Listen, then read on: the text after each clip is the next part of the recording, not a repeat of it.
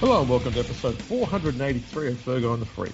I'm that bloke from Rugby League Project, Andrew Ferguson. You can find me on Twitter at AndrewRLP. And join me as always is the glorious League Freak. You can also find on Twitter at League Freak. How you going there, mate? I'm going really well, Andrew. Hey, guess what? There's something that I've got to bring up to you that Mhm. we haven't talked about because you haven't been on the podcast for a while. Yeah, it's been a while. Yeah, because you said you don't really care too much about our listeners, but we'll, we won't talk about that. Um, um, remember we were talking about Andrew Webster? When was this? But yeah, I mean, go on. I don't remember talking much about him. Talking about Andrew Webster, the, the footy coach, not the irrelevant idiot. Oh, right, Um, right. Okay, yeah, yeah. Now, it- now it makes sense. I, was gonna, Yeah. I thought you were We talking about about- other dickhead. and I'm and I'm talking about him, and I'm like, oh yeah, and he he went over to England, and you're like, you're like, no, he didn't, you fucking idiot, right? And I'm like, I swear he did. I was informed by Johnny Lou that he in fact did go over and was an assistant coach over in England for some time. Oh, there you go. Yeah, I mean, who cares about assistant coaches, though? yeah, who gives a fuck? But still, it was interesting that I knew he'd gone over to England. It was in my brain. That is that's a weird thing to have stored in your brain. I yeah, I didn't know he'd gone over there. But there you go. Yeah. He went, hang on, I'll tell you who he played for. Hang on. I was going to say, I yield to your statistical awesomeness. He, uh, hang on, hang on, hang on. I'm trying to find it. Uh, um, he was telling me. Okay. So I was right about Andrew Webster. This is what Johnny Lou told me. Johnny, who's the St. Helens fan that come on after Mhm. the uh, trial game against St. Helens.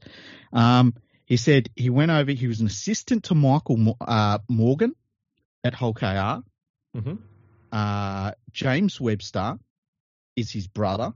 Um, and then that's why Richard Agar is currently his assistant coach at the Warriors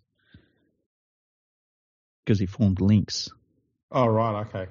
Yeah, yeah. So we get to the Right. bottom of stuff. Hey, I'm just glad that I wasn't making it up in my head, quite honestly. I think, too, if I remember rightly, when we're talking about that, I might have said um, several times that I wasn't sure because I was going off guesswork. Mm. I don't, no, I'm not saying it's a defence because I've I've never really followed Andrew. Webster. All I, I remembered that he was was an assistant at the Tigers and at Penrith, and that was pretty much the extent of it. I was just so confused that it was in my it was in my brain, and I'm like, why am I thinking this if it didn't happen? But apparently it did, and I was like, oh yeah, I'm not crazy. I'll have to bring that up on the podcast. Still not crazy yet. Still not crazy. Good work. Good work. You've- you've Seventeen the test. days, not crazy. so good. Hey, I've got to ask you a question. yes, Are you wearing your thongs?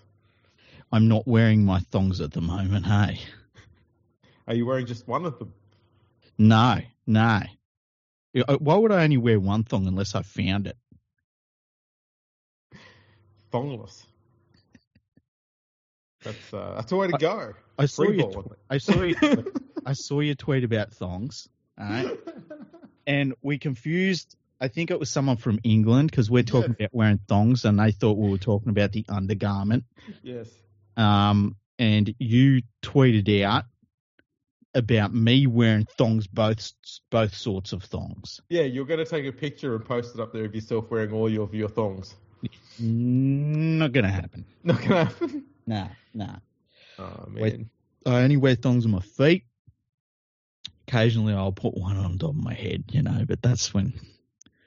Well, I mean, that's where most of them go. The uh, Yeah. the ones that the English know of. Yeah. Yeah. Um, there we go. Um, it's been a pretty uh, pretty interesting week in football. Yeah, it's been weird. Hey, so, like we've had this round, we've had three of the weirdest games I think I've have seen in one round ever. Yes. And for me, one of them was not one of the floggings. Oh, really? What was it? The Storm Panthers game. Yeah, that was that was insane. As the Storm got out to a 14 0 lead, Mm. and their line speed in defence in that first 20, 25 minutes Mm. was fucking insane. And Penrith could not find a way through it. And then, No. and then they did. And that was it. and it was kind. I said going in if the if the Panthers beat the Storm in this game, it might be time to hand them the trophy. And so when the Storm come out and they start kicking their ass, go up fourteen 0 I'm like, well, there goes that. and then the Panthers went on. What was it like, thirty six to two run? Yeah, something like that. And it's like, well, if if you can get off to a start like that, and you're the Storm, and you're at home, and they obviously really wanted that game, and it still didn't really matter. It's like, fuck. Like that was that was one of those games. Like you could see the storm at the end of it, even in the press conference and everything. It was just like that just was what it was. It's like, holy shit, what are you supposed to do? Yeah, they just didn't have an answer. Mm. You know, and the good thing too is that uh, in the first half, Luai was um, pretty quiet and very Mm-hmm. much parked on one side of the field as if he thought Cleary was still out there. Mhm. And it's kind of like he came into the sheds and Ivan Cleary's walked up to him and says, Hey mate, you do know Nathan's not out there, yeah? And he's like, Oh, and he comes out in the second half, but he's everywhere and he's just fucking insane. I was like, You stupid bastard. It- no, he was great that second half. He was phenomenal. has he got the best footwork and step of any half not called Benji Marshall? It's Like- very high on the list, yeah. Yeah, like it is. He was putting on footwork around the middle of the field in that second half where he was just leaving guys, just standing, and, and like they had him, and then he was like 10 meters away with a couple of steps, and it- he just tore tore him up along with it, all of his teammates. Um, but yeah, that that felt like one of those games where it was like you know, if this if this can happen to the Storm, what chance does everyone else have? You know, Mm. it's kind of weird. The one step he's got, which I absolutely love, Mhm. is the one where he's running towards the line and then steps backwards. Yes, and, and like that's there's very few people that can do that sort of shit. I used to be able to do that shit when I played footy. Hey, where you, you can step backwards, um, and you just you come straight out of you know a tackling zone for an opposition, and so you're just gone. You you that's it. You're gone. You know. Yeah. it's amazing. He's such a good player. He's so underused by Penrith and New South Wales. It's crazy. He really is. Um, now, you did do a very good uh, review of the, the origin. I Right. just wanted to add one thing. Mm-hmm. And it's, it's more of just an asking you a question because it's it's sort of dawned on me a little bit watching the origin of this series. Mm-hmm. I think New South Wales have one game plan, and that is let's let's play Tedesco as if he's Paul Gallen. It does feel a lot like that, doesn't it?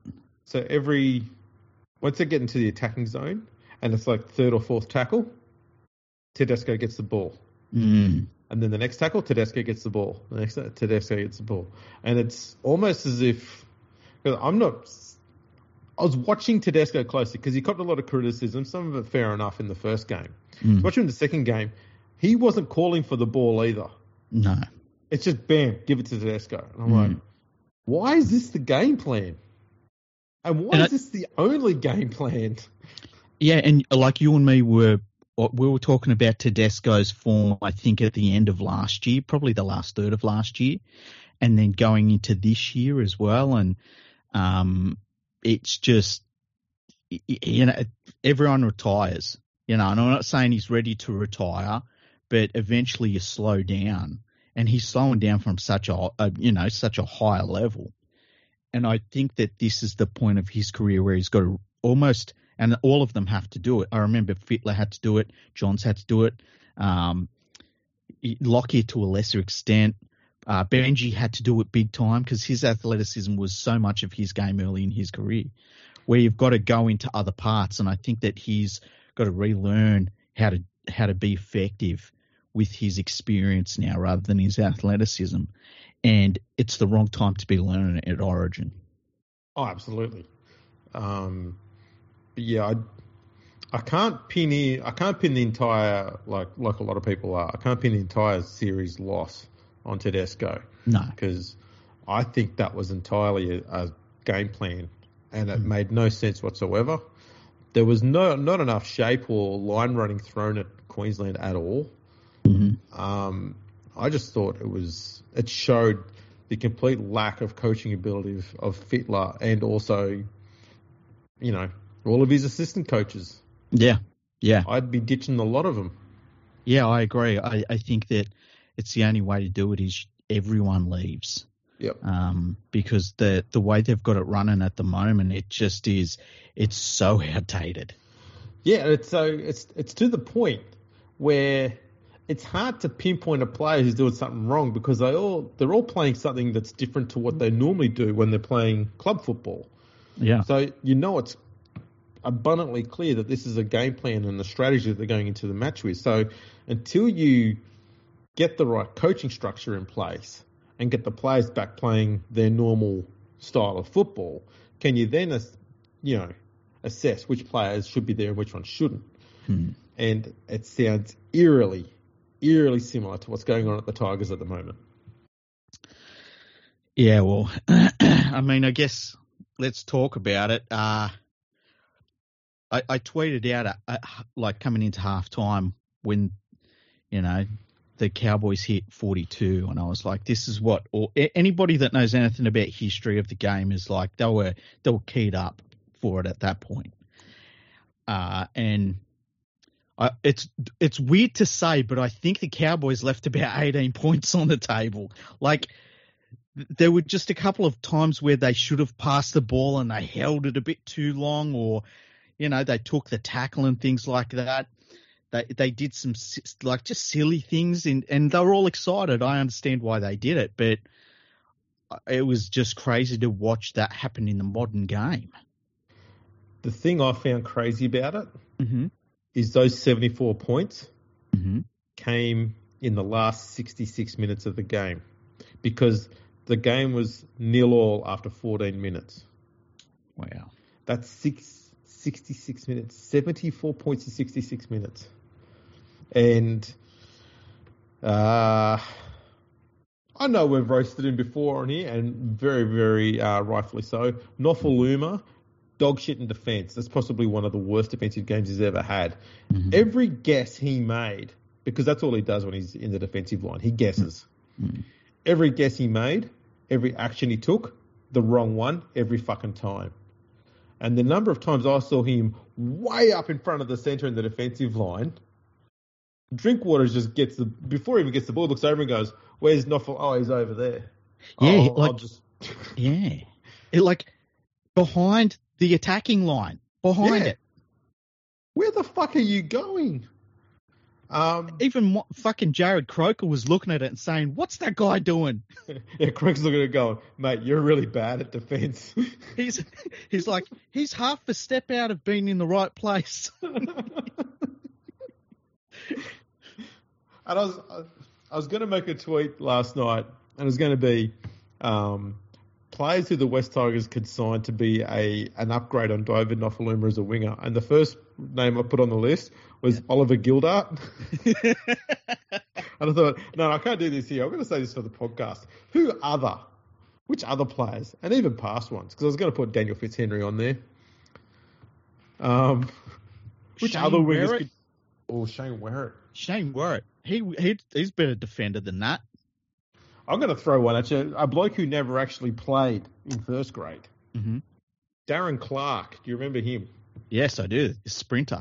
A sprinter. He got signed Mm. by the West Tigers Mm. and uh, play, uh, sorry, Balmain Tigers, and he played reserve grade for like half a season. What about it's touch and go? Mm. Dwain Chambers, former disgraced steroid using sprinter that was signed by the uh, the Castleford Tigers at one point. Couldn't be a bad option. hmm the only the only person that would be worse, there was a this very famous rugby union player called Gareth Thomas that signed with I think it was the Celtic Crusaders they were called at the time. yes, yes. And in his first game, his first tackle, he got knocked senseless, and his second tackle, he got knocked senseless. And I remember watching that game saying they should take him off the field because this is a duty of care thing at this point. Um, he didn't get any better from there. Um, but yeah, he's probably the only one that's worse that I've seen. How about Greg Smith? Ooh, that's a tough one. They say that's a tough one. There you go. That's that's the uh, that's the area that Nofoaluma is in. Yeah. The Um, thing that got me about that game is, um, there was one point in the second half, and the Cowboys just every run through the middle of the ruck was like all of them were Jason Taumalolo. Like they were all making about 15 meters. The Cowboys, and I, as I'm watching that, I was thinking like, what would happen if the Tigers got in this mood? And the Panthers were in the mood that they were in in the second half against the Storm like, could they score a hundred points? and like, but here's the thing, I'm not even fucking joking. Hey, like, could they score a hundred points? it, it's doable. Hmm. Let, let's go through some of the team stats for this game because it is Okay. lopsided as fuck. Okay. Run meters. Tigers made 1,011. Cowboys made 2,393. Wow. It gets worse. Post contact meters. I've never seen a post contact meters number this high. The Tigers had 347. Mhm. The Cowboys 712. Holy shit! The Cowboys post contact meters is only th- 299 less than all run meters for the Tigers. Yeah, that says it all. That says it all right there, eh? Line breaks, Cowboys 13 to 1. eh? Tackle breaks, Cowboys 54 to 28. tackle breaks. That's not even just missed tackles. That's tackle breaks. Mm. Average set distance, Tigers 29.76 meters, Cowboys 55.67.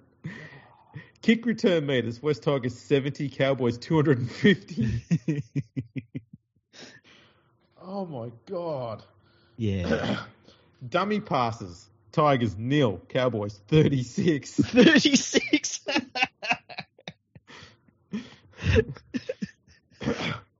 Tackles made, Cowboys 196, Tigers 376.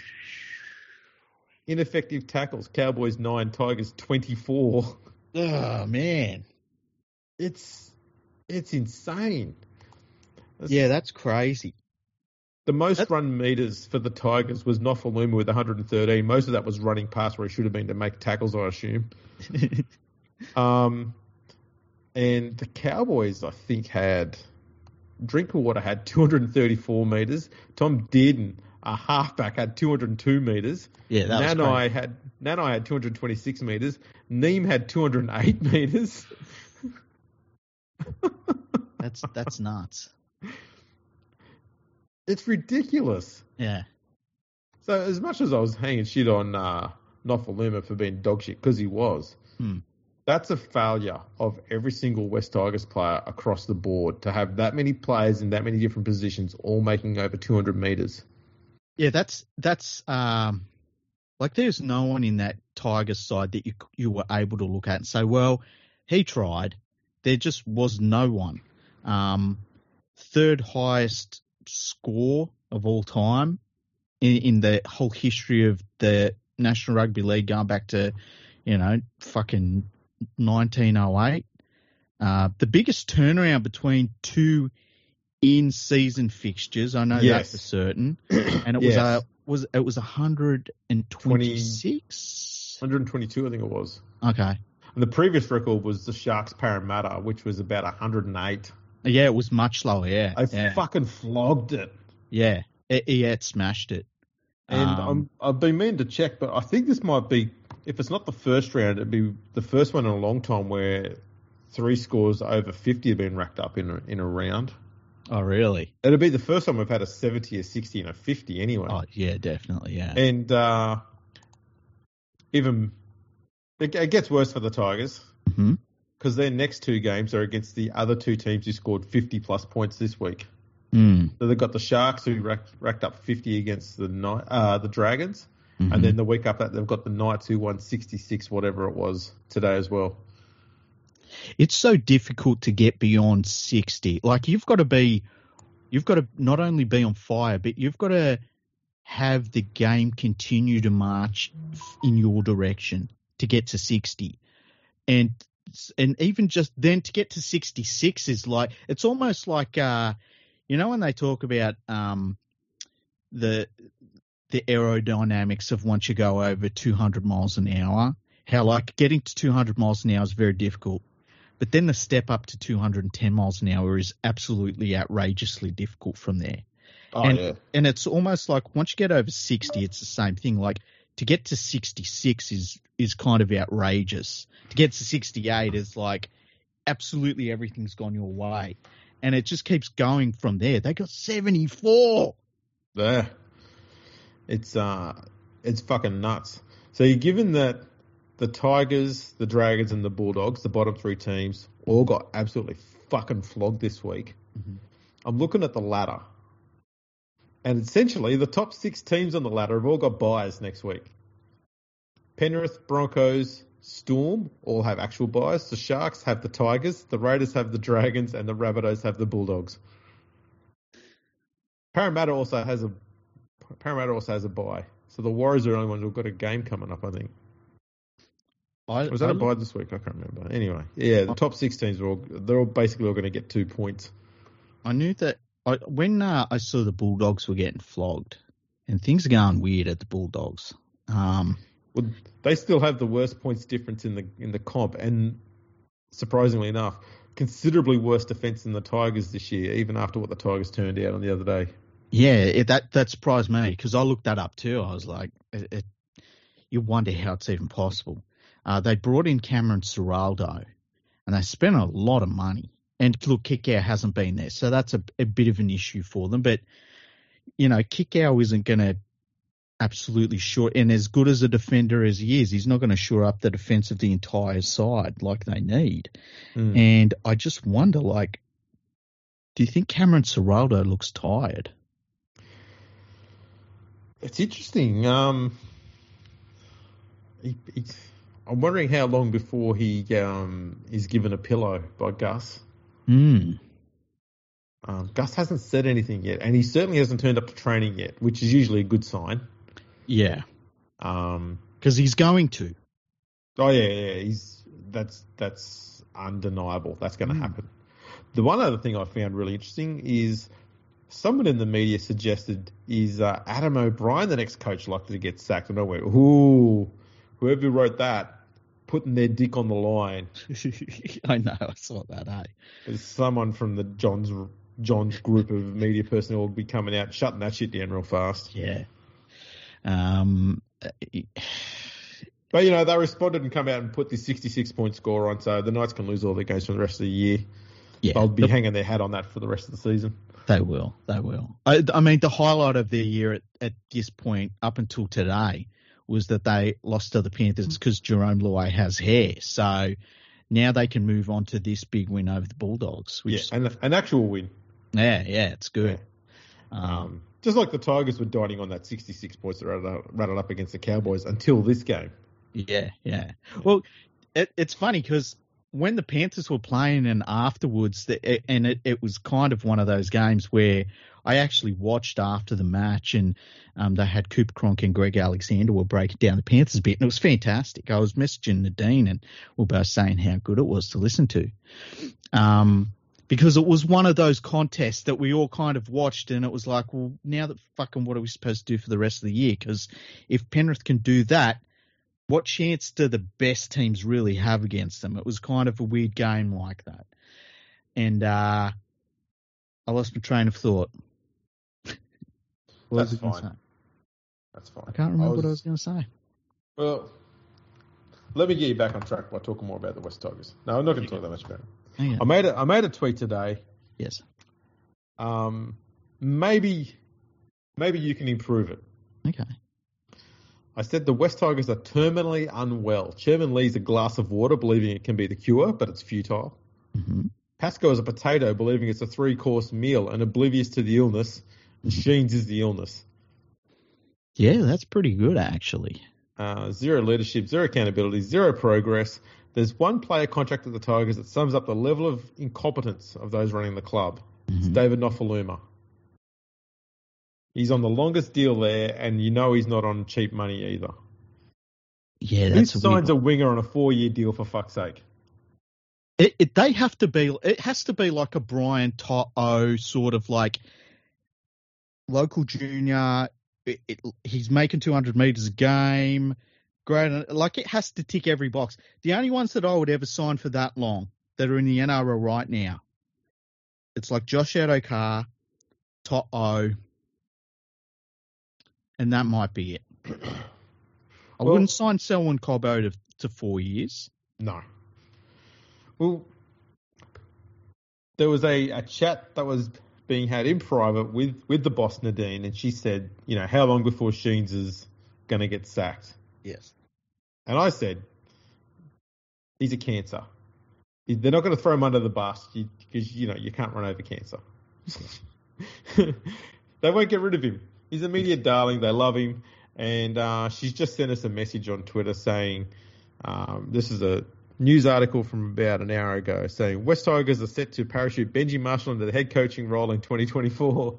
Now, now here's the thing. I saw, I saw where they said Benji. Uh, t- this is you will love this. This is fucking look. I can't even be mad at Tim Sheens about this. Tim Sheens is going to keep his title, Of course he is. but Benji Marshall is going to coach the team. Right now, when someone keeps their title, they also keep the salary, That's right. and they also lose all the responsibility because then it's Benji that's doing coaching. Exactly right. Zero accountability. Mm. Let's The put someone else in front of the bus. Yeah. The crazy thing is, Tim Sheens last year comes into the club and they were just starting to move in a, in a half decent direction. I'm not saying they were going great, but at least they were moving in a direction. Mhm. He comes into the club. He says, you know what this club needs is for me to coach them. So you need to sack Mike Maguire. So they sack Maguire. Sheens takes over. They win the wooden spoon. He says, it's all right though, because I'm going to clear out all those players. I'm going to spend big. I've got a bunch of players. We're going to move some players and stuff. They're right now in, well, they might not be in last place at the moment because the Bulldogs might have moved down. No, last. no, they definitely lost. Okay, they're still in last place. Hmm. So they haven't done, they haven't gone anywhere, Nope. right? It's, and they're, they're still going to go to Tim Sheens and say, Tim, what should we do to fix this? I'm gonna I'm gonna pull out a, a stat which is it, it, it doesn't really say anything, but I'm gonna use it anyway just to justify how shit Sheens is. okay. From 2000 hmm to 2021, Mhm. how many times did the Tigers concede 70 points in a game? Uh, ooh, I'm gonna. Man, seventy points stands out. I, is it only once? Zero. Okay. Oh, 2021. Sorry. Yeah, yeah. I was going Yeah. up to today. Yeah. Okay. But from but from 2022, when Sheens came back to the club yeah. till now, they've done it twice No way. because they also lost 72 to six or whatever it was against the Roosters last year. Ah, see, I forgot about that one. Mm. Wow. Man. Thanks, Tim. Prick. He's under contract, isn't he? For like, he's under he'd been Yeah, under contract for like next year at least. I was fairly certain he had a four-year deal. It was going to be two years as as head coach, and two years as coaching director to help Robbie and Benji Hmm. in their role. So I could be wrong about that, but I'm fairly certain it was four years. It, it's definitely at least three, though. By the way, hasn't Robbie Farah disappeared out of this picture? Yeah, it was supposed to be Farah and Marshall as the coaches, Mm.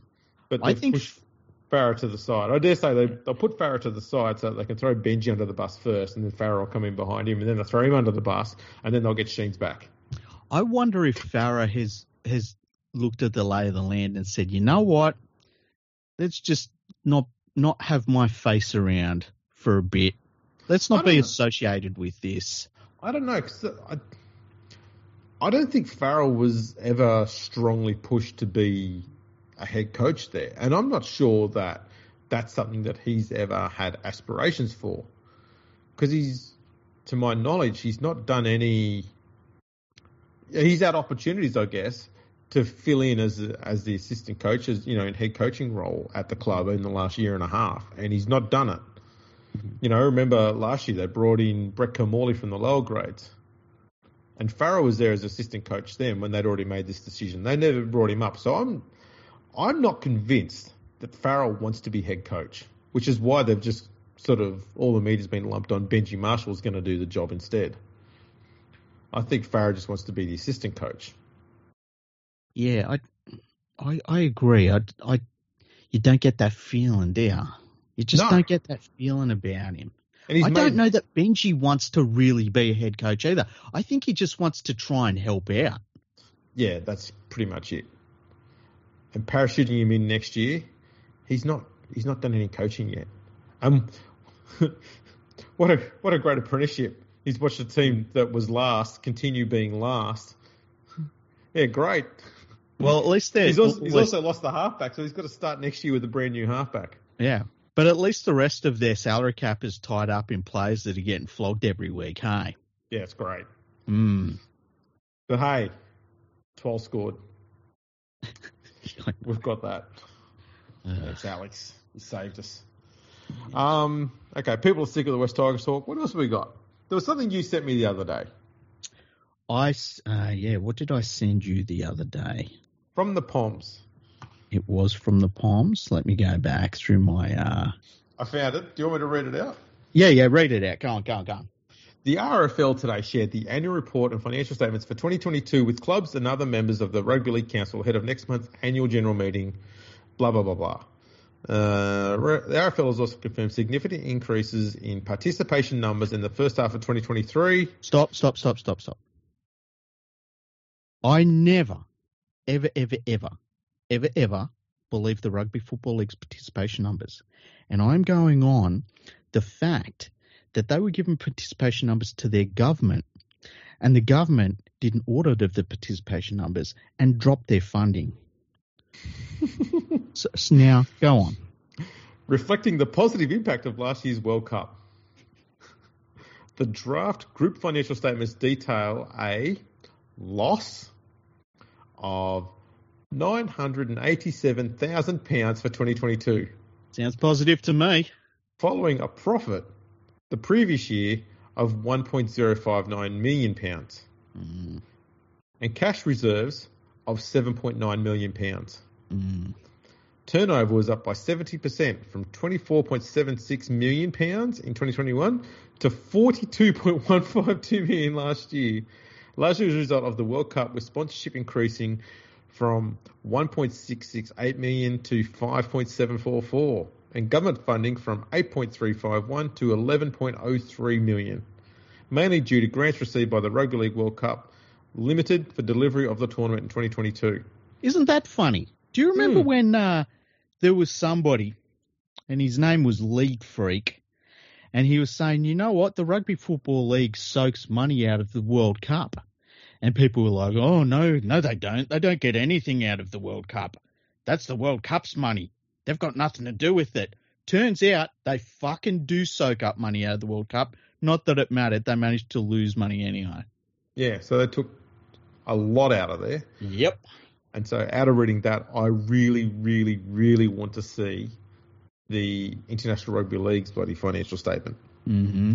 Um, distributions to clubs were significantly reduced from 8.356 million pounds in 2021 to 5.278 million in 2022. So that's a three point, almost 3.1 million dollar, uh, million pound drop Mm. relating in the main to the reduction of in distributions to Championship and League One clubs resulting from the sport's lower levels of revenue.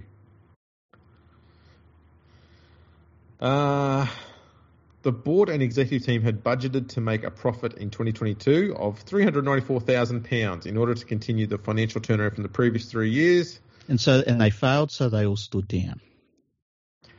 Um, Not really, though. No one ever stands down. no. Just kidding.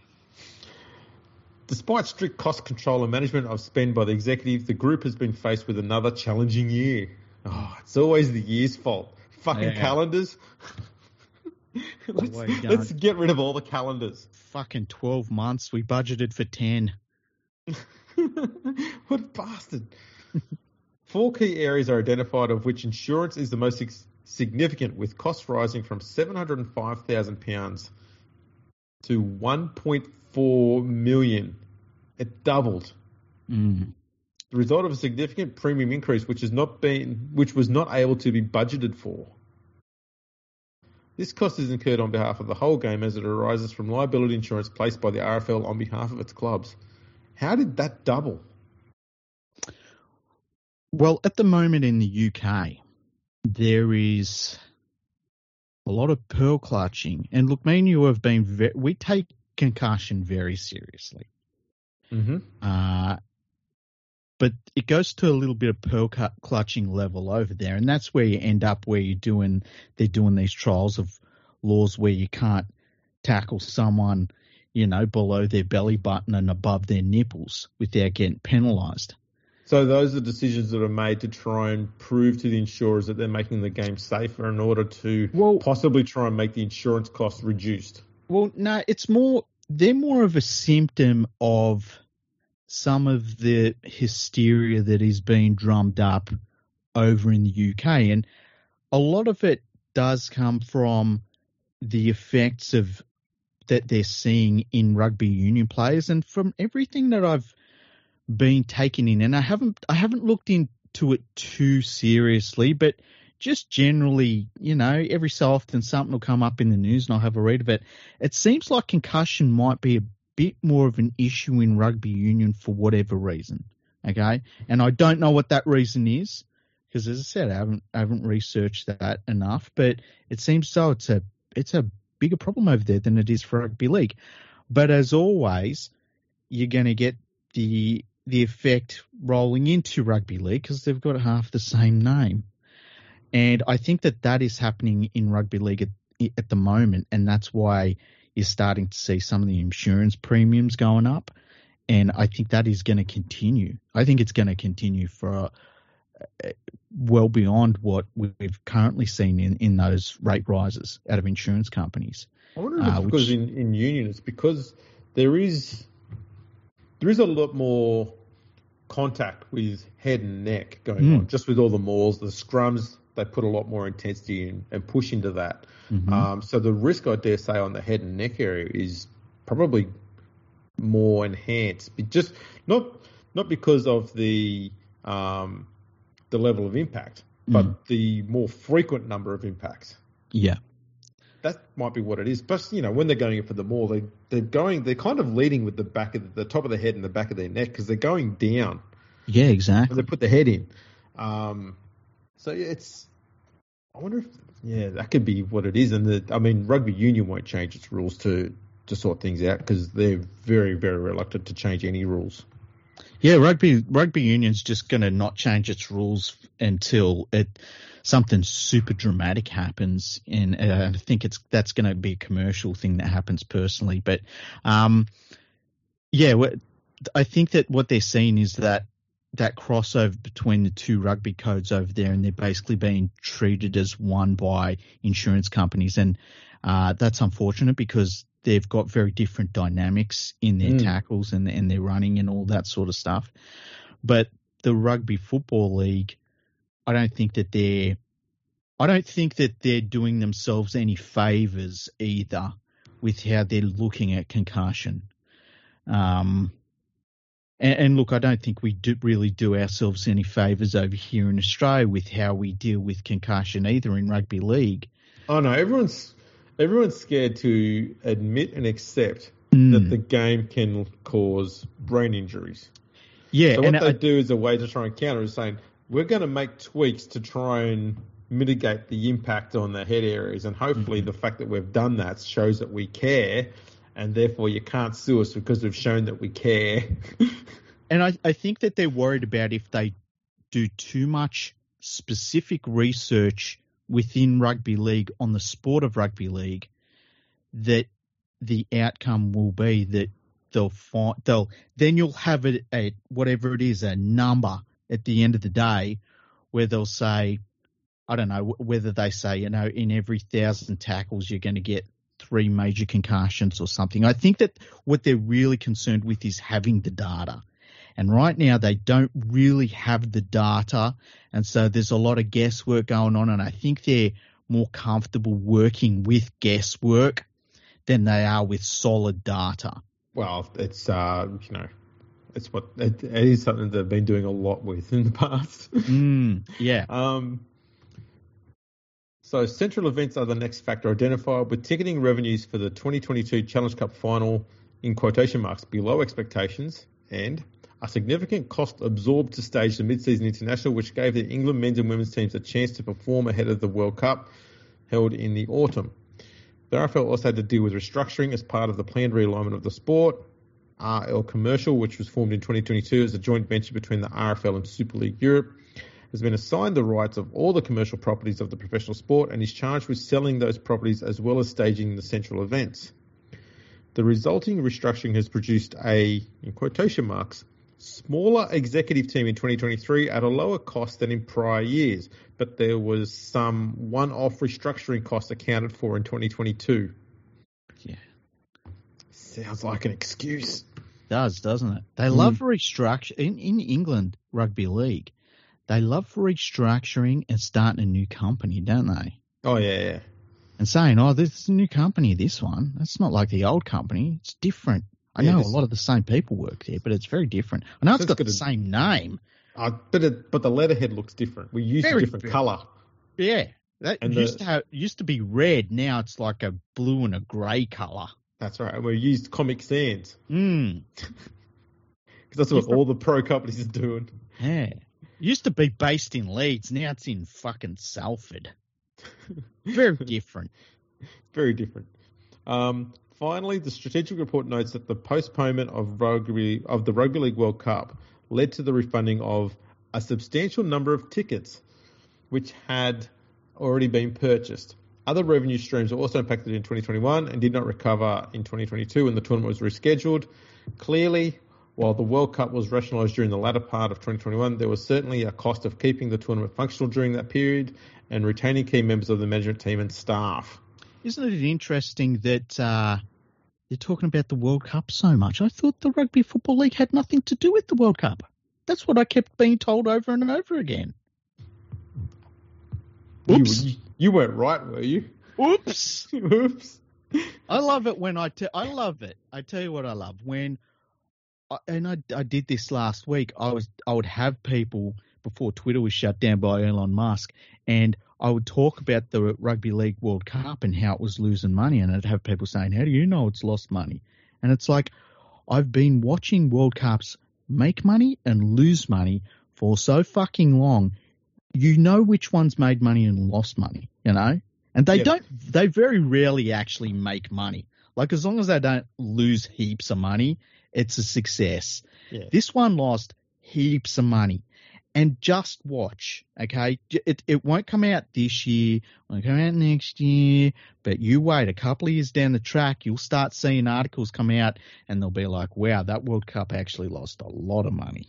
Because Yeah. that's how it works. The easiest way to tell is the organisers will keep saying how successful this World Cup was. Mm. That's And the they won't- giveaway. Yeah, and they won't they won't point to any data points either. They'll say it was it was wonderful. The Yeah. the competition was fantastic, and it's like, how much money did you make? Oh, it was just everyone really enjoyed it. Yeah, well, we've got new sponsors and new investment opportunities. Hmm. There's always Really? opportunities. Well, there were growth. There were growth segments within the sport because of it. Yeah, yeah. Crowds were different. Yeah, the crowds. The crowds were sensational. What were the Yeah. numbers? They were sensational numbers. Yeah, some of them were, were bigger than some other crowds we've had at that ground before. Oh, great. They basically Donald Trump everything. Hey, they do. the numbers they were sensational. They're the best numbers ever. We've got all the best numbers. What about the crowds? What were the crowd numbers? Oh, the crowds. You should have seen the crowds. They're incredible. I was at the crowds. I saw many crowds, lots of crowds. You had the best crowds. Um, Rugby League World Cup 2021 was a separate company, but part of the RFL group. What? What? Stop, Andrew. What? What do you mean? What do you mean it was Hang part on. of the same group? Hang they on. were different groups. I was told this the whole time. Let me read it again because you might. You surely you're wrong. You're always wrong. So let me just check. Okay. Rugby League World Cup 2021, comma, a separate company but part of the RFL group, Dun dun dun. comma, therefore has its results included in the RFL's draft group 2022 financial statements. So basically, what they're saying is the Rugby League World Cup group is like having a parasitic twin. Like it's technically it's not you because you've got your your own mandible, But when you swallow, the cunt next to you gets fat. so, what we can d- deduce from that little line there, that's a pretty big, important line in this whole article, Mm. is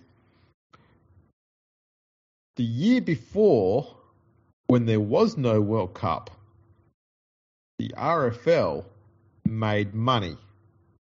And the year where they did have a World Cup, and the World Cup entity was added to the RFL. So instead of being one business, it's now two businesses. It ran at a loss. Or not, not ran at a loss. It lost money compared to the year before, considerably. Yes. Yeah. Um, deduce from that what you will, people. But I would suggest that the World Cup was not the overwhelming success that everyone wants to tell you it was. It may have, at the absolute best, and I don't believe this, broke even. Yeah, I, I, don't. I think it. The only way it would have broken even is if they managed to negotiate grants from the government that was so outrageous that I would I would be disgusted if I was a British taxpayer. Pretty much, yeah. Um, but I, I think that we'll. I do. I think we'll find out it's the biggest loss-making World Cup we've had since 2000, and it might be more just based on inflation. Uh, the number might be more, but I, it, I, I think it will be, it will be behind that, Mm. the 2001. So there's actually more to the group. So there's the mm-hmm. Really? RFL Rugby League World Cup. It says here the group also includes Rugby Football League Investments 2020 Limited, which is the vehicle through which the Sport Survival Fund loans have been administered. And its balance sheet reflects the long-term liability in relation to the loans made to eligible entities over the last three years. So they've got a third company there that they were taking out loans with. Got lots of companies, lots of fine companies, great companies. I, I was watching a documentary just last night about Yeah. Bernie Madoff and about how he had certain businesses there and he used them for, uh, yeah, you know, if you know about Bernie Madoff, Ponzi scheme. Mhm. Thing is, his one made money. This one's gone backwards. Yeah. like, it's like a reverse Ponzi. You're doing it wrong. oh, that's wrong. It's not a Ponzi. It's not No. a pyramid. It's, it's just a it's just a bucket with a hole in it. It's Um, Who owns, who owns Odsal? Who owns Odsal? They can't tell you. Uh, no.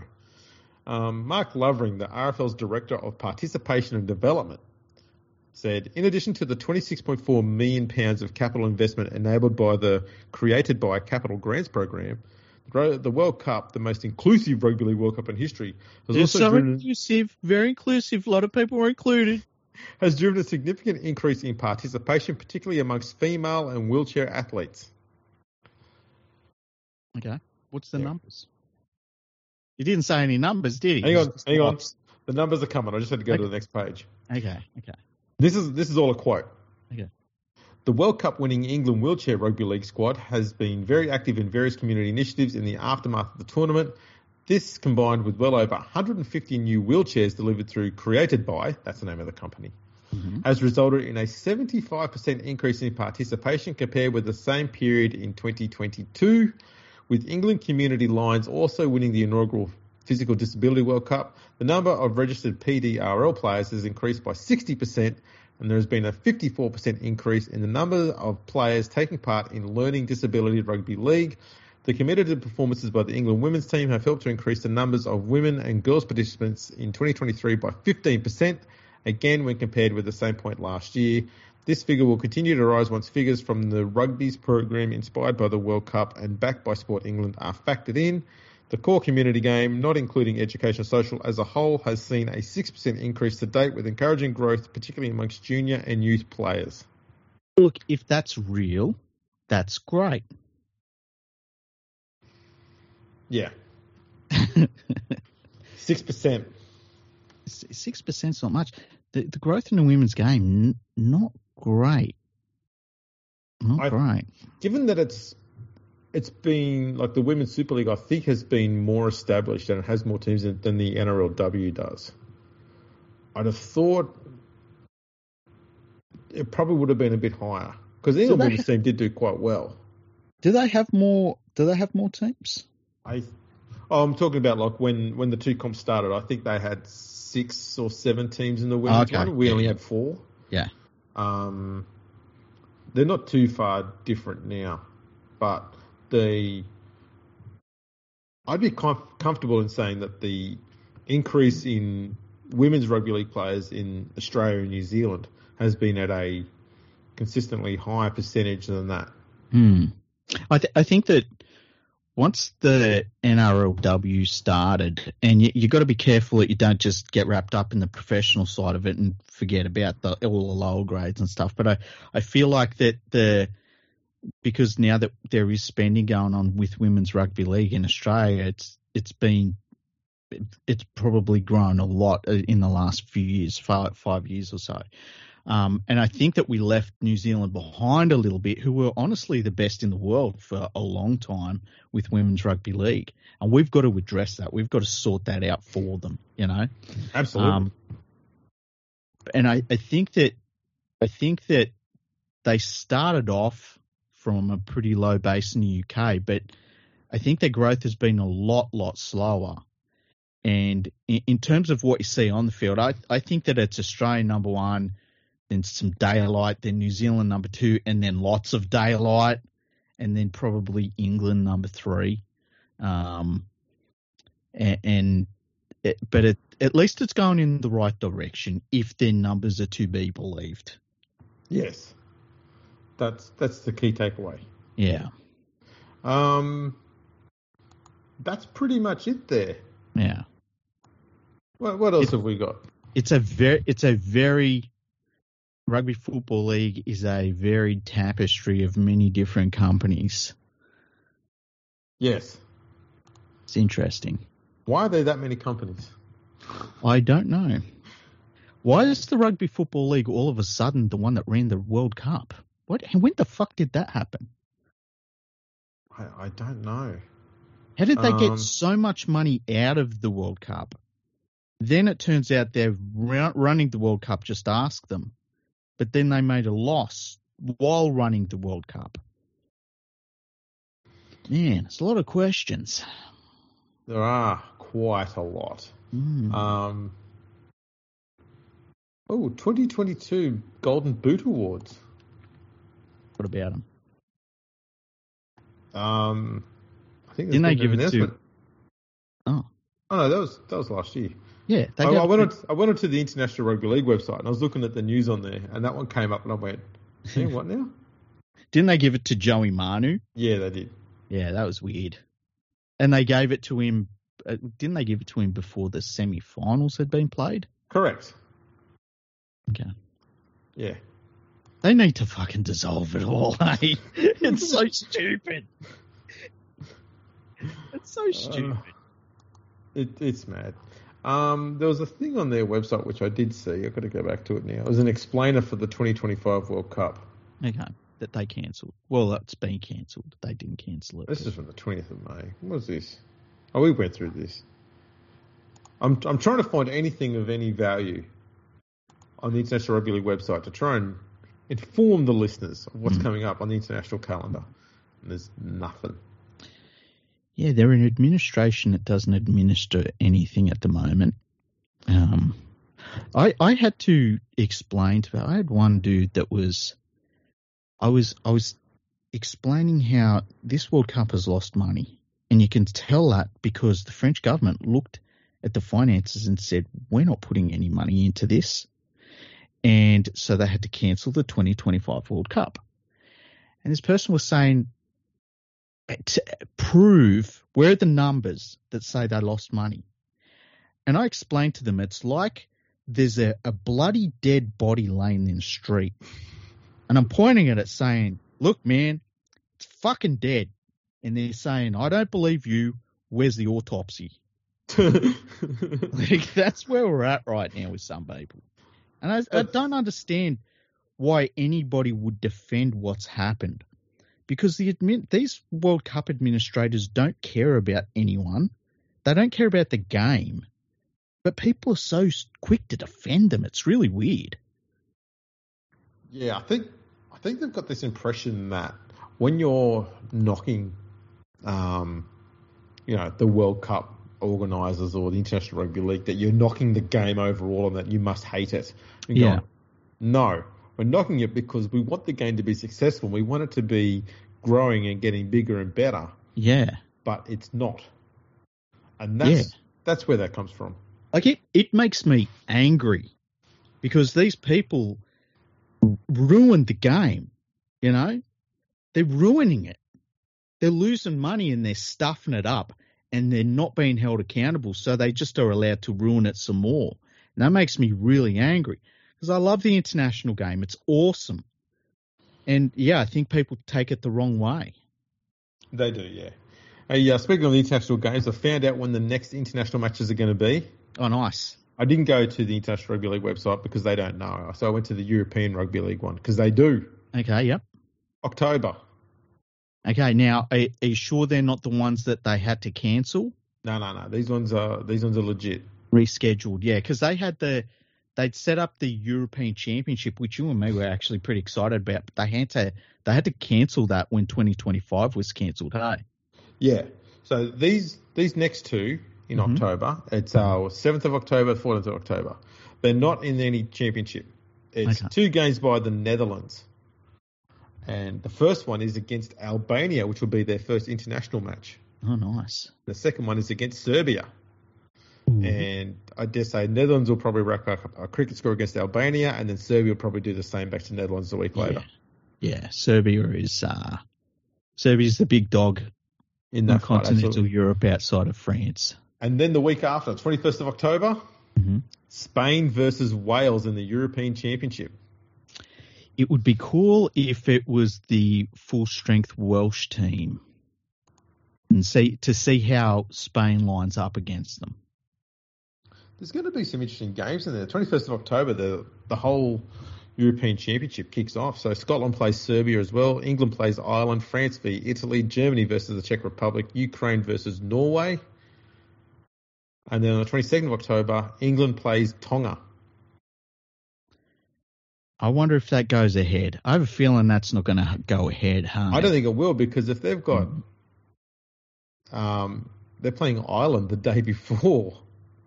I I feel like they've there's some weird thing that they um that they're doing though with their international team. They're not calling it the England Knights, but it, it it's like clearly they're just going to have two teams that they they run out. I think that that's what they decided on. But I, I do. I think that, that that test series between England and Tonga, I'd be really surprised if it went ahead. Um. So yeah, which sucks. It'd be cool to see. You know.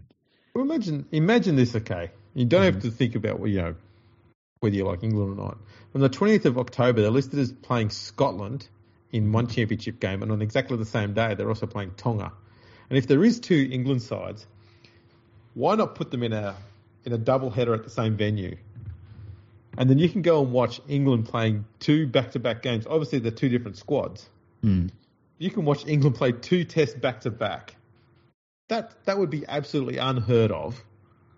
And how could that not be something that you could use to draw people in to watch the game? I tell you what, when they they held those mid-season test matches last year, uh, to give their players a run ahead of the World Cup, the crowd for that was abysmal. Like It really, was. really terrible. Um, I think that the number that they posted was outrageously more than were actually at the ground.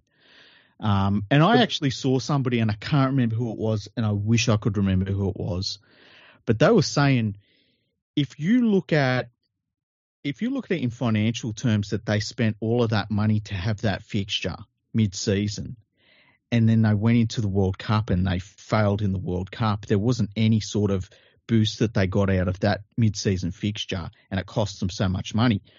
You kind of have got to get rid of fixtures like that because they don't work and you make no money out of them. Why are you playing them? You know what I mean? Yeah.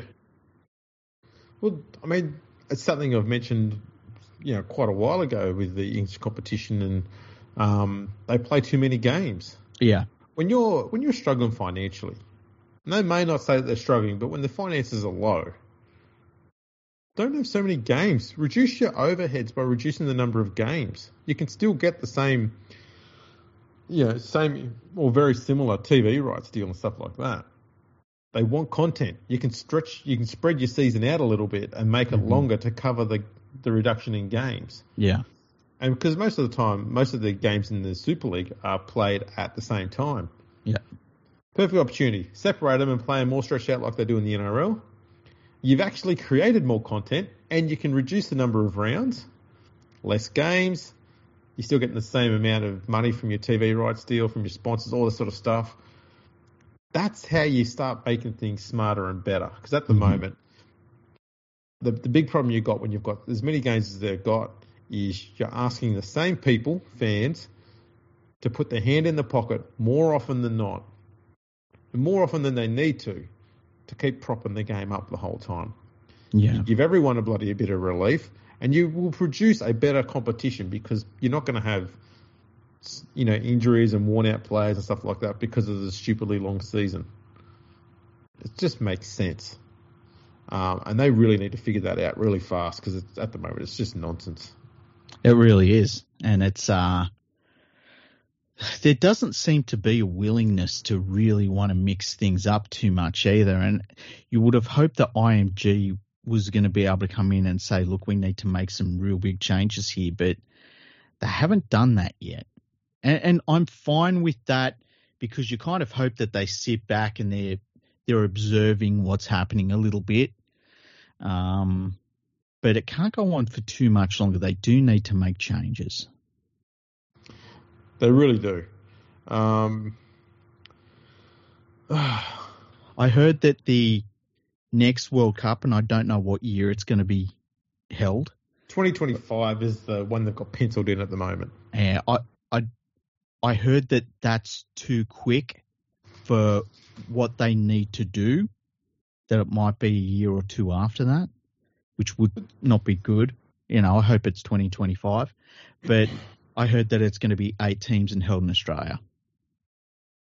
Interesting. Yeah, and the NRL is going to just it's going to be run by the NRL basically.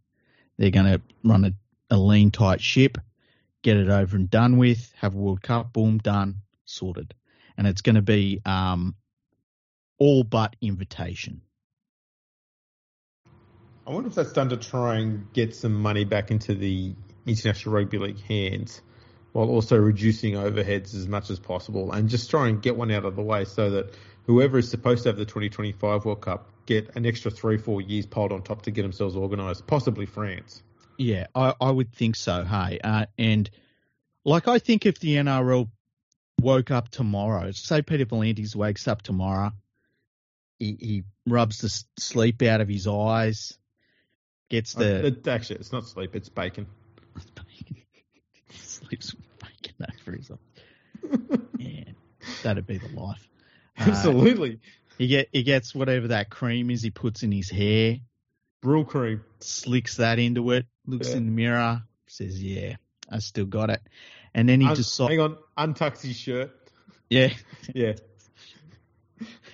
And he says, I still got it. And then he says, you know what? Fuck it. I'm running a World Cup at the end of 2023. I reckon they could do it. Of course they can. I reckon they could do it really easy. What they do is they say, right, let's get on the phone to every single Pacific Island nation Hmm. and get them all to say yes, and then we'll bring England over. Yeah. Because, you know, you need to have a, a weak team in every World Cup. We've got to make sure the Northern Hemisphere is represented. exactly. And then, uh, yeah, we'll go from there. Yeah, well, I think that that's basically, I, I, I think that's what's going to happen for the next World Cup. How, how could it not? Like, if you are going to have more than one team from the Northern Hemisphere, it's more than often than not going to be France. Mm. And if that's the case, and you want to make it even, you want to have four and four, who else are you going to bring over and who are you going to leave out? If you're going to have Australia, New Zealand, Mhm. Samoa has to be there, given they made Mhm. the last final, and Tonga. How do you leave out Papua New Guinea, Fiji? You know, you can't you can't leave them out. No. And the thing is, too, like, I, I think you and me feel the same way about France. They're grandfathered in for everything they've done for the international game. But at the same time, at the last World Cup, I they they started to wear that out with me a little bit because they're not turning up when it matters. Like they're they're talking a really good game. That you know they said we're getting Trent Robinson in. He's looking at our our development structure. He's doing coaching and stuff like that. And then they put up another duck egg at a tournament, and it, you can only do that for so long before it's like, I'm sorry, France, I love you, but we can't keep carrying you when you don't turn up. You know, and they're not alone. There's plenty of other nations that don't turn up when they should. Um, so, you know, it, and then we saw the rest of Europe. I mean, the rest of Europe can't play rugby league and that's not that's not my fault, you know. And anybody that's upset about that, I don't care. If they were good at playing rugby league, we wouldn't flog them. Yes, for decades. Over and over again, like unmercifully flog them. It's not even close. No. Um, yeah, there's not not much else there. Um, there's talks on different topic here that a predicted New South Wales team's been released. Oh, really? Who's in it? All right. Tedesco, To'o, Crichton, Matt Burton at centre, Josh Addo-Carr on the wing, the halves of Nicho Hynes and Mitch Moses. Okay. What? Okay. Yeah. Sorry. Go on. Go on. Yeah. Uh, Junior Paulo, Reece Robson, Reagan Campbell Gillard. In the back row, Liam Martin, Cameron Murray, Isaah Yeo, and on the bench, Cook, Young, Koloa Matangi, and Spencer Leniu, and Kotoni Staggs as the 18th man. Man. uh, man. I, I, I, think I think Luai would work mm-hmm. rather well with Hynes. So do I, hey. And I'd like to see Luai six, Hynes seven. I think yes. that would work. Um, and I'm not I'm not shitting on Moses. I don't think we can blame Mitch Moses too much for what happened in game two. No. He was actually trying stuff out there. Um, sure, it didn't work, but he was having a crack. He was trying to do something other than the stupid game plan they had. Mm. Um, but because no one else is aware to it, nothing came of it. Um, and I, I, remember making a tweet saying, you could put anyone you want in that seven jumper the way they're playing at the moment. It's not going to make a lick of difference because they've all been instructed to play a very specific, very, very limited game. And I think that I think everyone, I hope everyone saw that between the first and second game because in that first game, you know, I I, I didn't really, uh, I wasn't standing up for Cleary with how he played. But then Moses, when you see him come in and it's basically the exact same thing happens, yeah, and it's like there was no difference. Yeah, and it's like this isn't a personnel issue. This is a a coaching issue. Yeah, and I think we can both be very clear that Moses and Cleary have two very very different games when it comes to being a halfback. One hundred percent, yeah. Cleary's is a lot more um, sort of old school. He'll take the line on a lot more frequently. Mm. Moses is a bit more of the modern halfback where he will drift side to side and find link runners everywhere across the field, and he kicks to corners a lot, which mm-hmm. a lot of modern halfbacks do. And he's fine at that.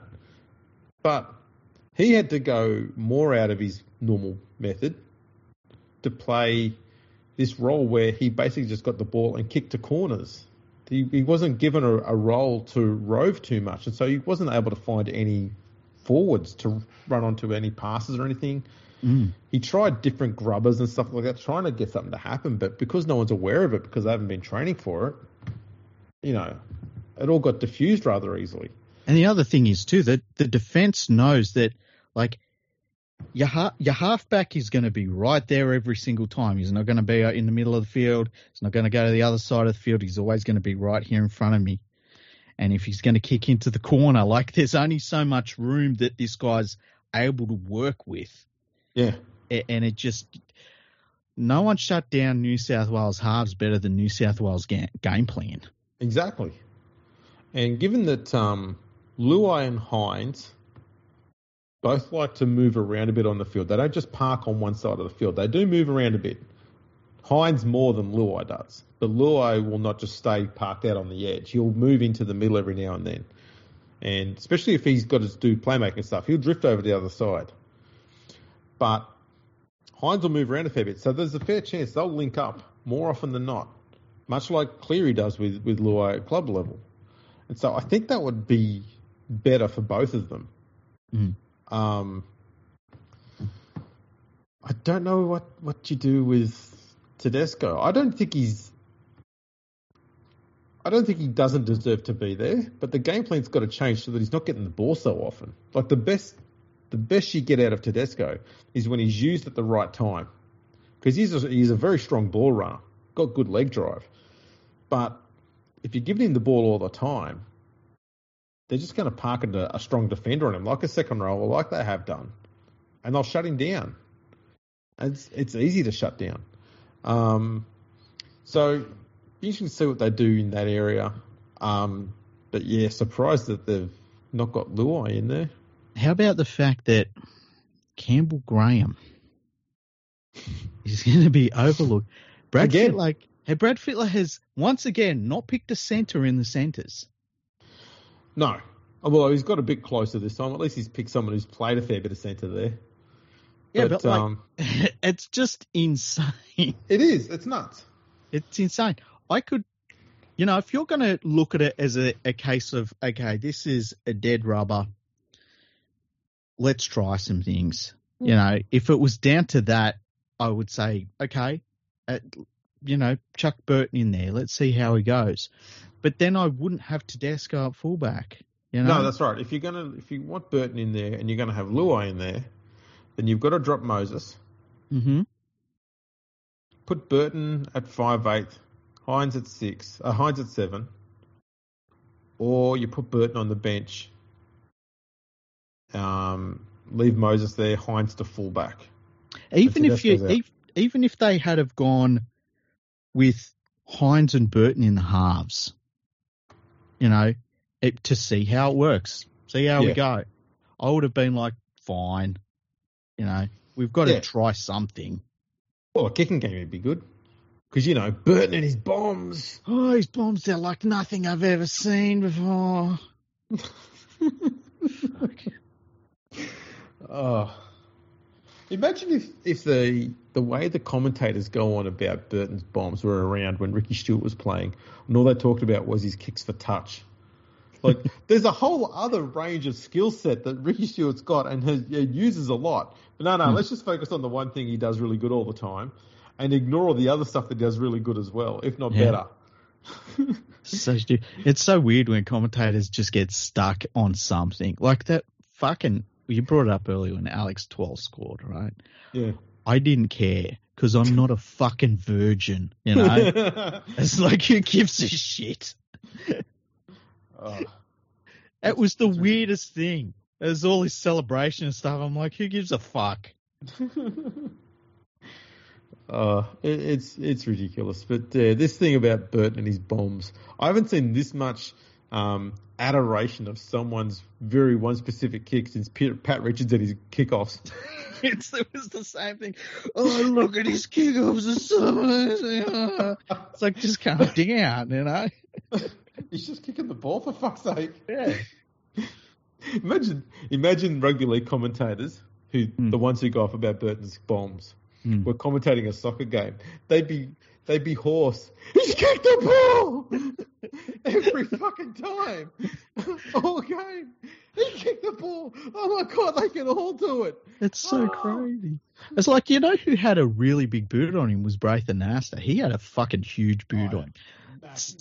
Some people are really weird. They can just, for whatever reason, like most people can. Most people can kick a ball at about the same level, but there's some people, and I don't know if it's technique, I don't know if it's how they drop the ball, and if it, for whatever reason they send that fucker further than everyone else. Braith Anasta was one of those people. He, he he had a boot on him. But let's be honest, there's a lot, a lot of things you can be critical of Anasta for, but his kicking game was fucking impressive for a long time. Yeah, was It yeah. wasn't just the high kicks either. He had a big. Like, there'd be times when the Roosters would be, you know, trapped in their own 20, 30 metre mark. They'd just hoik the ball out to Anasta and he'd just clear that fucking thing, and they'd automatically get back into the back into the game, even if they had a bad set. And that was something that, that you. It's a great asset. Yeah, I hadn't seen someone like that since Stuart. He can get his side out of trouble just with one kick. That's a kick, yeah. hell of a bloody uh, feature to have. I'm trying to But think yeah. of anyone else. Like Fittler for a, few years there had a big boot, but it wasn't like a Anasta's. Anasta's was the next level sort of thing. Yeah, he just timed it so well. I think it was just a sweet timing. Yeah, some people got that going on. It's Um, so weird, hey? Yeah, but but um, that's an interesting lineup. Yeah, I, I the the other thing is uh the dude from Penrith, what's his name again? Oh, Spencer Leniu. I, I don't I don't get this thing where Spencer Leniu gets pissed off in a game and then all of a sudden he's a fucking origin player. like Like- that's what it takes, you know. You got to be able to throw a punch. Yeah, and, and it it makes zero sense, and it's like, oh, every, remember they did it. They did this with Marco Mealy, where Uh-huh. Marco Mealy come into first grade, and he was a very good player. Uh, had a little bit of skill about him, not heaps, but a little bit of skill. He had a few things there he could work on, and they were just like, "Oh, this fucking guy's crazy. He's just a battering ram. He's so angry and stuff." And they just push him into that little square box. I wonder if how much of that started after he belted Bryce Gibbs. Probably, huh? Because that was crazy. Gibbs hit him with a with a a hard tackle, and stood over him and gave him a bit of lip, and then merely fucking knocked him out on the next hit up. immediately blasted him into next fucking whatever.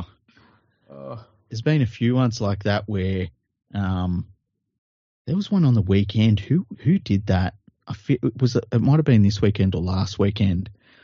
Oh, you know what it was? It was the Panthers players where Storm play like uh Warbrick. He Yeah. come up and he he put on a cut. He went to put on a hit on one of the Panthers players, and it was just like got switched the fuck off. yeah, I do remember seeing that. It was, I think from memory, it was a it was a legal hit. Yeah, it was. Yeah, it was. yeah. yeah. Um, some every so often you'll see something like that happen, and it's like, oh man, that wasn't good. That was good. Um, what else has been going on? I don't think there's much more else that's, Yeah, that's been think- happening. I think we've covered most things. The only other thing I guess we haven't talked about is um, Luke Brooks. Luke, Luke Brooks, Brooks? is he's no longer going to be a Tiger. He's going to be in that fucking weird collection of players that the Manly Seagulls put together.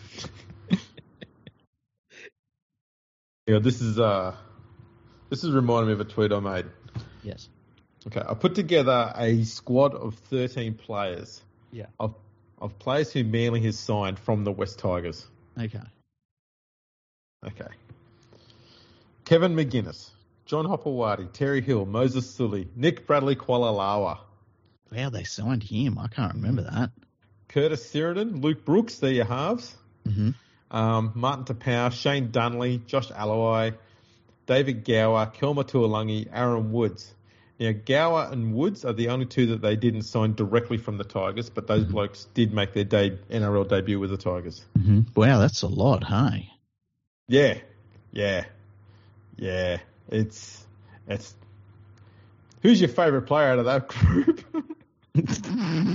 um, yeah, you know, the most effective one might be Hopoate, hey? I think Taupau is probably the best of them. You reckon? See, I thought Taupau when he went there is pretty so-so. Yeah, but he was the best. of them. I don't It's know. too early. It's too early to tell on Aaron Woods. He's only been there for a few games. yeah. I'm going to put the pen through him, Andrew. I, And just- they- I the- remember the putting fact- that together, going, "Wow, that's that's all bad." The fact that they signed Brooks to a four-year deal, I, it made me want to slap someone at the Seagulls. I'm look. I'm going to say this, okay? Mm-hmm. I think that's probably the best decision Brooks could have made for the what's left of his career. Because Yeah, as I've said before, he needs a halfback who will do everything, and he's just going to be someone who does have all the skills, right? Because he does. He's a he's a genuine playmaker, but he doesn't do the talking. He can't organize shit, but he can he can run plays if they're taught to him. He's got a good passing game. He's got a good kicking game. He's definitely got a good running game. Um, so if he's it's there's a, there's plenty to work with there. Um, I think DC will work really well with him because he'll be doing most of the work. Uh, and we saw last year when Brooks was at six and Hastings was at seven, Brooks did look better. And that's alongside Hastings. And DC's like 50,000 levels above Hastings. That's He's going to make Brooks look like a million dollars. I just Um, worry. I just worry when you've got a player, and their big, their big plus is that if somebody else does everything else, I, no, I. I absolutely get it.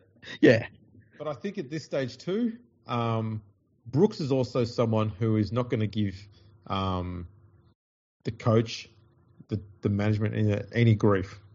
He's a he's a good boy, whereas Schuster has been giving him no amount of grief apparently, and they just want to end their time with him. Plus, No. Schuster's Schuster's re- costing them more than Brooks. they re-signed Schuster. Did you not hear that? No, if they resigned him, what the fuck Two are they going to do with him? I think it's a two point five million dollar contract. Oh, that's worse than the Brooks deal. Do you, do you not agree with that? I They've signed Brooks on what seven hundred grand a year or something like that. I heard I think it's year. I think it's all bad. I think it's all bad. I would take Brooks on seven hundred grand a year than that deal they've done with Schuster. That that's worse because where are they going to put Schuster now? Put him back in the second row as and do what? Who the fuck pays that much for a second rower? When he do, I'd, I'd like to see him do something. Hey, it'd be good if he did something, Schuster. That's got to be the worst deal in, in the NRL at the moment. Yeah, he pays got- it. He, what's he up there. achieved, and he's already getting that money. yeah, I don't get it. Fuck. I don't get it. I Bad luck, Manly. Yeah, see what I mean? Their collection of players is fucking strange. The only way the Brooks deal works is they got rid of Schuster. I Yeah. thought that's what had happened. I thought No. they said, "Yep, Schuster, you're gone. We've brought Brooks in. He's a replacement." No. They've kept Schuster as well Yeah. and given him a pay rise, Yes. a significant one. Yes. Fuck. Well, Brooks has come to the club for 400 grand less than what he's currently on. Do you think? Do you think partway through next year, DCE starts saying, "Hmm, hmm"? no, You don't? no. Mate, DC knows he's got a place in that team on top dollar for as long as he fucking well wants it, especially if those are the replacement options. Because if that's the if that's their long term plan, is that DCE goes and the replacement halves are going to be Brooks and Schuster. Spoon, Oh yeah, one hundred percent. spoon, Keep in mind though, they're they're coached by Anthony Seibold. So spoon. yeah, They're going to have um, Tom Trbojevic playing half the games every year. exactly. See, they've got a weird lineup. Fucking street clothes. So he doesn't play, right? You got Brooks, who's a, a great halfback when someone's playing halfback instead. Schuster, who I just I'd, I'd like to see him do something. I don't get it. DCE, fantastic player. I'm calling it now. Okay, I'm going to call it now. I'm calling my shot. Round round 12 next year, DCE is going to ask for a release to a Queensland club. He, want, he wants to go home to a Queensland club. Oh, you know what would be great is if the Tigers signed him. Imagine that. They don't have that sort of foresight, hey. You know, you know, it'd be absolutely amazing. Mm-hmm. This, this would get me back on board with the Tigers. If they went, and, if they went and signed DCE and Ben Hunt, just two year deals for both of them. I'm trying to think if that would work. That, That you would- know, the that would problem def- is, that would work because Hunt can play six. They're, both fantastic players, but I've just got visions of the Knights running through that West Tigers forward pack today, and and Oh yeah, no, the, the forward pack is still trash, but Yeah. that would be an upgrade in the halves. if DCE was on the market right now, I think he's a, a million plus player He's, easy. He's, he's 1.4. Yeah, yeah, like yeah. I think the only halfback I'd probably say Clear is probably still worth more, and that's as much about his age eh, than anything. Yeah, that's You know? right. Um, yeah, and Ben Hunt's probably not going to be far behind either, given that he can he can play six and he can cover nine as well. Not that he wants to, but he can. Yeah. Um, So, so I that, my point being that I don't think DCE has to worry about the money side of things. oh God, no. Um, I, But I if- think If Manly's willing to spend that amount of money on Schuster, though, DC's going. Well, you know, I might just ask him for two million a year. yeah, could do, could do. It's just shocking to me. I and DCE like he's got he's got plenty of petrol in the tank too. He's not looking any anything like a player that's losing a step or anything like that. And I think he's No. going to have a a game that's going to age well as well. Yeah. He's Anyway, he's I'm calling it. What I say, round twelve next year. DC round twelve. Round 12, DC, DC is going to be like, want to go, oh, I want to go home to family up in Queensland. You reckon he's off to the Titans? He did look at him once before, didn't he? He did, yeah. I, um, when's Reynolds off contract at the Broncos? Uh, ne- end of next year. And next year, interesting. Yeah, it is. It, uh, you know, Reynolds looks good if they go into the finals and Reynolds gets injured, like he does a lot, unfortunately, into the finals. Let's just see what happens. Let's just see what happens. Let's do that. Adam Reynolds, West Tigers, fucking five year contract. Make it seven. what, 2024? Yeah, we're signing until 2030. Yeah, He might be 42. Who cares? fuck it. Give him another three years at the end. Yeah. And you know what? They'll still have David Nofoaluma on the books. hey, mate, David Nofoaluma, a Tiger for life. Oh, how? Oh, we gave him a 40 year contract. He should die before it ends. There's just some players that when they say, oh, he's got a life contract, you, your first question is why? Hmm. I mean, unless, unless of course they're 35 and you've given them a one year extension, Yeah, true. True. but that won't happen. Did you see the news that uh, that because the Titans sacked their coach, that uh, Big Tino and David Fifita have clauses in their contract that would allow them to leave the Titans? Wow. Mm.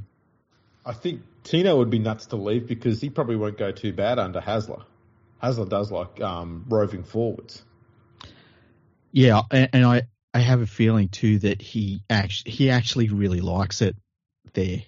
Mm. It's just a feeling I've got, not based on anything other than I think if he was one of those players that didn't like it there, he would already be making noises about leaving. But Yeah, I just think that this part of his contract, you know, whereas David Fifita, who's had some good, good few good weeks for the Titans, Um,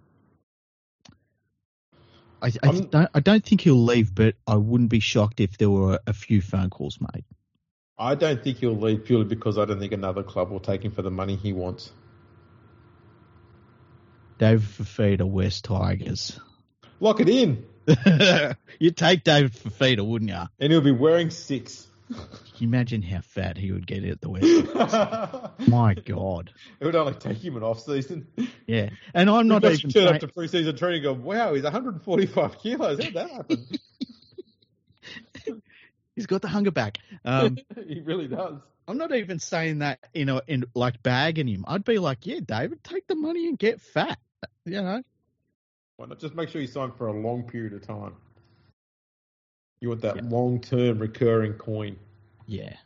It's interesting, though, that the Titans had clauses in players' contracts that if Holbrook gets sacked, that they become available on the player market. It's just, I don't know, it's just strange. Strange to me.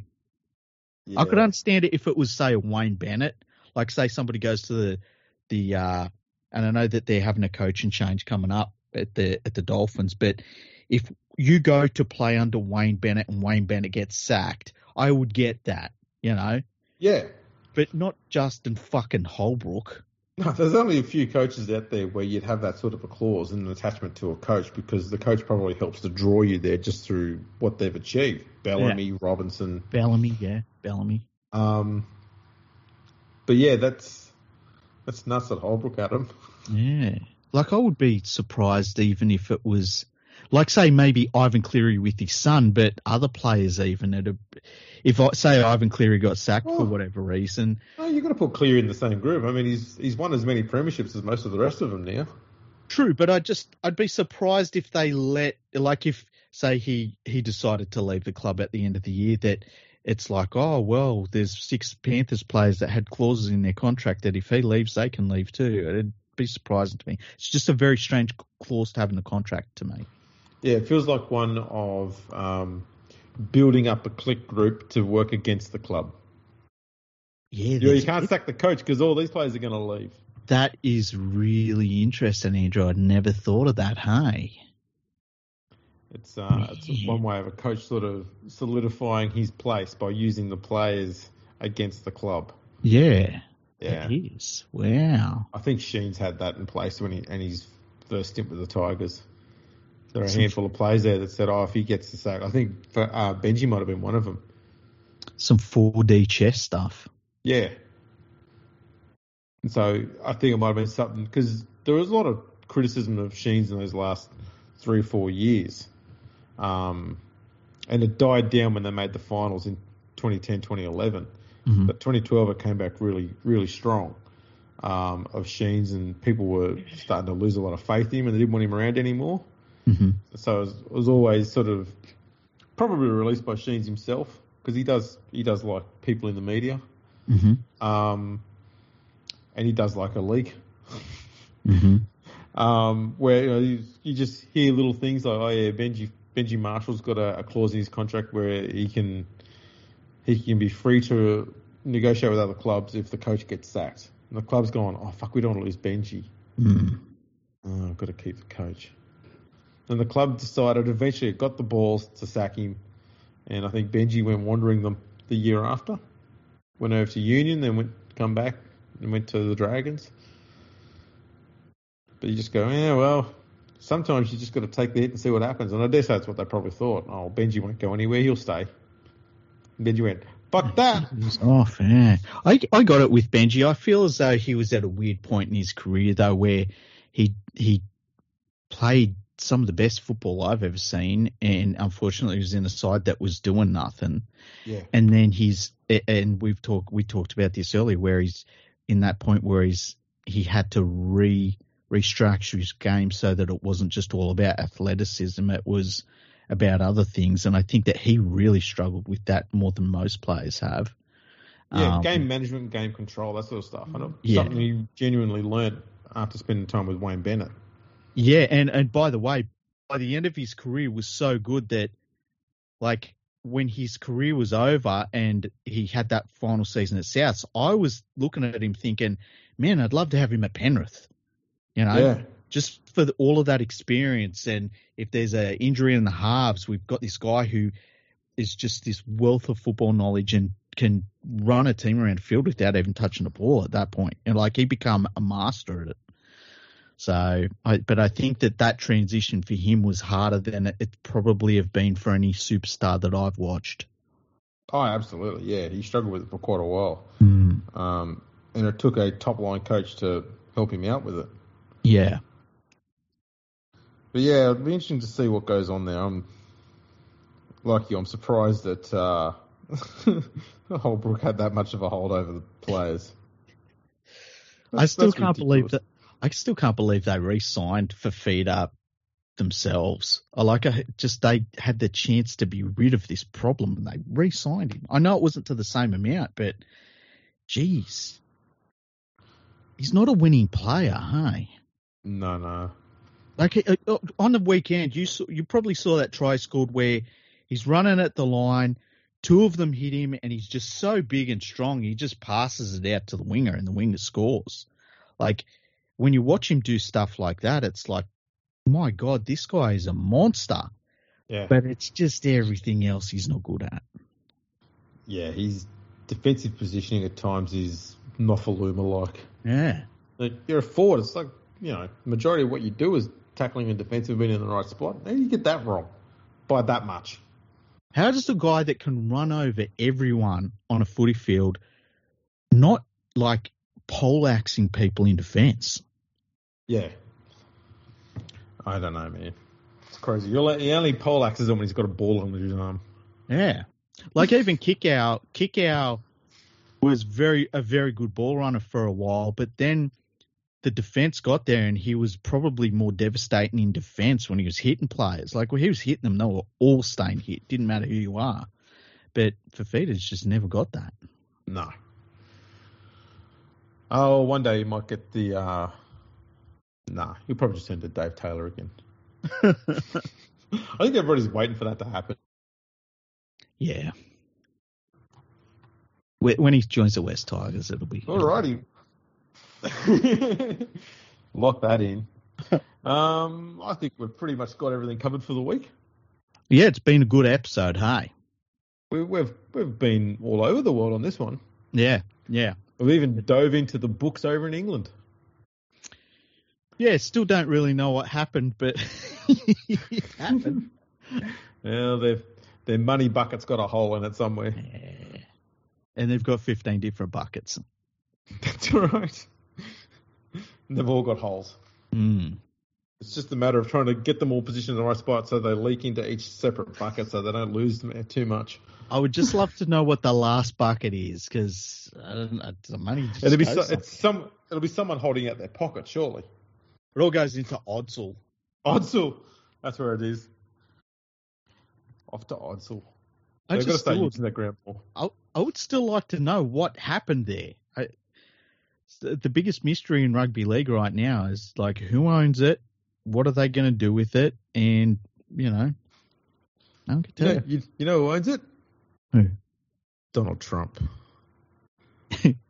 I have all the best stadiums. It had the biggest crowd. You should have seen the crowd. I wasn't there. I wasn't born. We had all the people, the best people. They're all here. They were packed in tight. They were on the they were on the roof, but we got them in there. We had them on the hill. They're up the road. They're everywhere. Now we've got a track around the outside. Not ideal. the in-goal's got a hill. it's got the best hill. We have all the best hills on the ground. The in-goals are made of carpet. Not great, but still, you can score tries. I've seen it myself. But of all the grounds that got carpet, we've got the best carpet. The carpet matches the drapes. That's all I'm going to say. oh, that's a that's a title for the episode. We'll leave we'll leave that there. oh shit. Alrighty, thanks for tuning in, everyone. Make sure you check us out on the socials on Twitter, Facebook, Instagram. You know them all. Um, one day I might remember them and I'll recite them all again. But if you need to know, you can go back to an old episode. Twitter Twitter might not be the best one at the moment though, with their limits that they put in. Yeah, although the last tweet's pretty good. Yeah, the last the last tweet just made everyone think about me wearing a thong. Songs, Well, plural, one, either one. plural. Yeah, which everyone wants to see. Anyway, you can find League Freak on Twitter at Sweet Cheeks.